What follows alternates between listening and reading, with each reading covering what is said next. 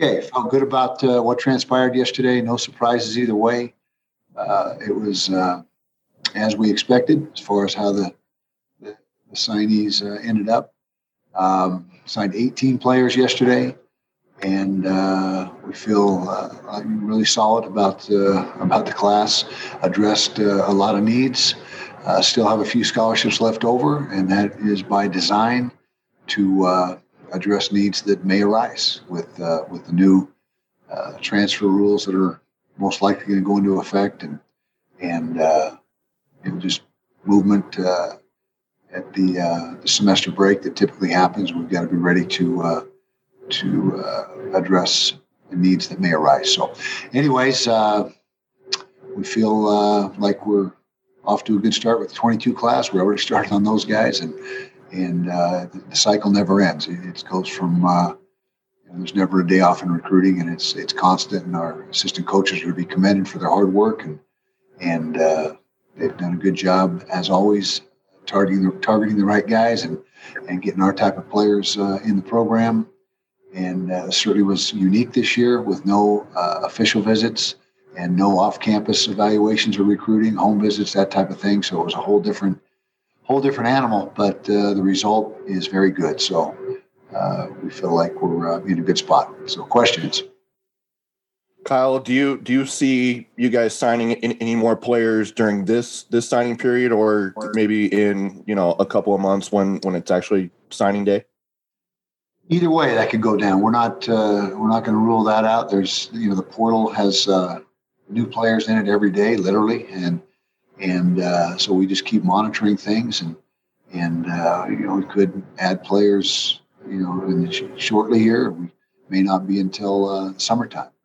There really is no time frame we're going to get take the best players available as they arise and as they become available.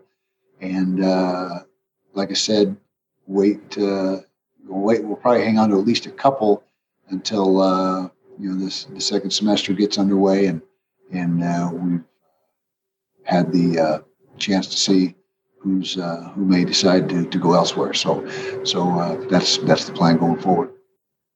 Hey, Kyle. Good morning. Good morning, Josh. Um, obviously, it's beneficial when a freshman can enroll early and be available for spring ball. Specifically at the quarterback position, how beneficial is it for for that type of kid to get in early and, and hit the ground running and, and just start learning? Yeah, it's a big benefit for any position, but in particular, as you mentioned, the quarterback spot, which is uh, the most difficult to grasp and the most to it as far as uh, new learning, and that's going to be a big advantage for Pete. He's uh, going to be able to be here and and uh, hopefully be in spring ball. We're hoping there's a spring ball, but uh, if nothing else, the meetings and the preparation, uh, you know, just with with the quarterbacks in, in the in the meeting room and digesting the offense and, and getting going. So yeah, that's a that's a big advantage, and we're excited that uh, Pete is going to go that route. Just a quick follow up. In hindsight, you got Pete to commit pretty early back in April. When you can get your number one quarterback on the board to commit early, what does that do for the rest of your class as you're trying to you know recruit and get kids to buy in? Well, it's a, it's a good thing, and and that uh, would go for any uh, real high profile player that commits early. That helps you uh, you know recruit other guys. I mean, it's it uh, lets other guys know that uh, you got a good start to the recruiting class and you, you've got quality players, and and uh, so that that is a benefit in that regard. And and uh, certainly getting Peter early on was uh, a factor in in getting uh, some of these other guys. With the recruiting rules and regulations changed so dramatically in the spring and all that because of the COVID, you ended up, I would assume, saving a lot of money because coaches couldn't go anywhere. Do you think that the NCAA or university presidents or conference commissioners or what have you might decide that hey we can actually save some money. So everybody got a recruiting class this year. So do you think this could have changes to what's allowable in the future as far as recruiting? That's a good point. I hadn't thought of it in those terms. Uh, i certainly hope not because going out on the recruiting trail and getting in the homes and, and building relationships with these players uh, is a, a huge part of the recruiting process. And and even though you can build those relationships somewhat over Zoom and, and that type of thing, it's just not the same as the in-person experience. And for the recruit's sake, I hope it doesn't change because they they deserve to be able to physically get on the campuses that they uh, are considering and uh, meet the coaches in person. And I think that's such a, a, integral part of, of the whole process. Even though it can be done without it, I, I hope they don't go that direction because uh, I think it's not fair to the uh, student athletes. Kyle, can you describe the, I guess, chase, for lack of a better term, of Ethan Calvert and what he brings to this program? And is he the type of talent that will challenge for a starting job day one? Absolutely, he's the type of talent that will will challenge. He's uh, he's a terrific player. Uh, we identified him years ago. In fact, uh, when we were in the home recruiting his uh, older brothers, and he was just a little guy, you know, seventh, eighth grade, and uh, and and so uh, known Ethan for a lot of years, and we've had him on our radar for a lot of years, and he just kept getting better and bigger and stronger and developing, and and you know, it's a it's a great football family. I mean, the, David, the dad, played here at Utah, and uh, so it was it was something that uh, we had. That was a you know probably all all together you know five six years that that we've known about Ethan, and uh, we're excited to have him. He's uh, as I mentioned yesterday in the press conference, he's uh, the whole package. He's got the size, the speed, uh, the intelligence, the instincts. he's a fierce competitor, and so yeah, we expect him to be in the mix right away. Now, a little bit of a two-part question here. Why why was things a little bit um, stable coming into this recruiting class? Why wasn't there not a lot of, of kind of movement? And then also, how many um, of these kids do you expect to sign early and come in in January to compete? And why is that happening? Well, the uh, you know just the uh, stability. Uh, every year is a little bit different. Some years there are some last-minute decisions and and some guys that uh, you either get or lose uh, at the last hour but uh, this year was more, and, and, I guess maybe it's because of the uh, the the way that the recruiting process went, with nobody taking visits and everyone, you know, just locked in earlier without, you know, without having the experience of, of, going to the different campuses. Maybe it made it easier for, in some respects, for these guys to make a choice. I don't know. I don't have a great answer, but uh, I know that we are. Uh, we we signed every single kid at the early signing period. We're not waiting on anybody for the second signing period, not right now, anyways. We could identify somebody. But, uh, and then what was the second part of your question? I'm getting really old. Just how many of those guys do you expect to enroll early, and, yeah. and why did that keep? Why? Why? What's the benefit of that? I guess. Okay. Well, first of all, the benefit of early enrollee is of an early or for an early enrollee is is uh, you know manyfold. Number one, academics. You get a head start, uh, a whole semester of academics that uh, you wouldn't have gotten, which gets you off to a, a great start and, and, accelerates the process towards graduation. Uh, the football aspect of it, you get an entire spring ball, assuming there is a spring ball, to uh, get under your belt. And then when you come in fall, you've already got a great uh, foundation built. And, and you've already been exposed to, to everything. It's not brand new in the fall, and so when you're getting ready for the season, it's you're, you're much further advanced.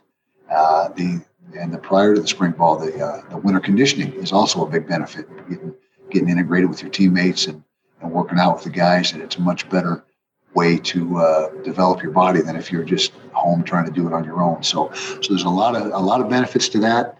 Um, how many guys we got coming in? Uh, we have uh, 10, 10 players that'll be enrolling in January, and uh, that's that's what over half the class. And when you figure in the four players who are already here this fall that count in that class. We've got uh, 14 guys that that are here already or will be here for for spring semester, uh, which is probably the highest number we've ever had. And that seems to be getting growing each year. The, the early graduation has been a trend and a growing trend for several years, and it just keeps getting uh, further and further pushed in that direction.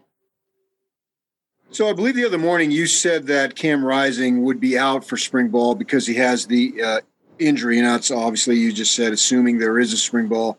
So, with that in mind, I don't know the status of Bentley, but if he doesn't come back, does that mean the only scholarship quarterback you'd have available for spring ball would be this incoming freshman? That would mean that if nothing changes between now and then. But uh, I'm going to tell you, there's a really uh, good likelihood that uh, you know we'll, we'll, continue to try to address that position, and, and uh, that would be worst case scenario, what you just mentioned and I don't think we're going to get to worst case scenario. I think we're going to be able to uh, have a, a, good situation uh, by spring ball. So that obviously be through transfers. Could be, could be, or, or guys like I said that are that haven't signed yet, although there's very few of those guys left. Uh, I don't know what the percentage is, but I would guess 90% plus of the uh, scholarships have already been uh, utilized at this first signing period. But uh, yeah, transfers is is uh, is the other avenue, obviously, and that that would probably be more likely to go that route. Kyle, with five linebackers in this class, do you expect all of those guys to stay at that position? Because obviously, from a defensive standpoint, that's the one spot on your defense that you have the most limited amount of players actually on the field and based on your scheme. So I'm wondering, do you guys plan on moving some of these incoming guys around, or are they all going to stay in that room? Odds are they won't all stay at linebacker, and we've already got a couple guys that we know are very versatile and uh, you know may may get their start at defensive end. And so, to answer your question, no, I don't foresee all five uh, remaining at linebacker. They may all uh, take reps there for for at least a portion of, or a period of time, but but uh, we'll balance things out and make sure that uh, we get people in the right spots and, and where they have the highest ceilings. And that's that's pretty much our mo every year is is to get guys where we think they have uh, the best chance to to uh, develop and, and become the best player they can be. And so we just happen to have a lot of on paper right now linebackers, but uh, we'll get it all balanced out. Kyle, did did it help sending seven guys to the league for you to get this class? And you know, because it's obviously stacked with with, with from top to bottom. Did it help when you when you guys sent seven guys, you know, drafted to the league? Absolutely. Uh, recruits take note of that, and we've had more players drafted uh, than any team in the Pac-12 over the last. I can't remember the exact time frame, four, five, six years. There's there's a time frame there that we have had the most uh, draftees any team in the Pac-12, and that's absolutely a selling point. I mean, why why wouldn't it be? You want to, you know, when recruits get here, they they should want two things: a degree and a chance to play at the next level. And uh, our coaches are doing a great job of offering both those things to them. Kyle, as you move through the rest of this week and then into February, what do you view as the biggest position of need right now? Well, it could be quarterback, depending on what transpires with the seniors. Uh, running back, you know, we lost, uh, as we already talked about uh, a few days ago with Jordan and uh, and Devin. So that's a position that, that would need uh, or could use a, a, little bit of a a, uh, a bolster, um, depending on who else transfers. You know, I'm sure we're not going to hang on to everybody. That's just not the, the reality of it. That you know, something will something will materialize in the way of of needs at a certain position, but right now I can't make that prediction. Uh, we need another wide receiver, most likely. That would be something that uh, we've got on our radar as well. And so we just you, just got to continue to uh, address needs as they arise. But we we know right now that there is a, a couple needs that are that are, have already arisen.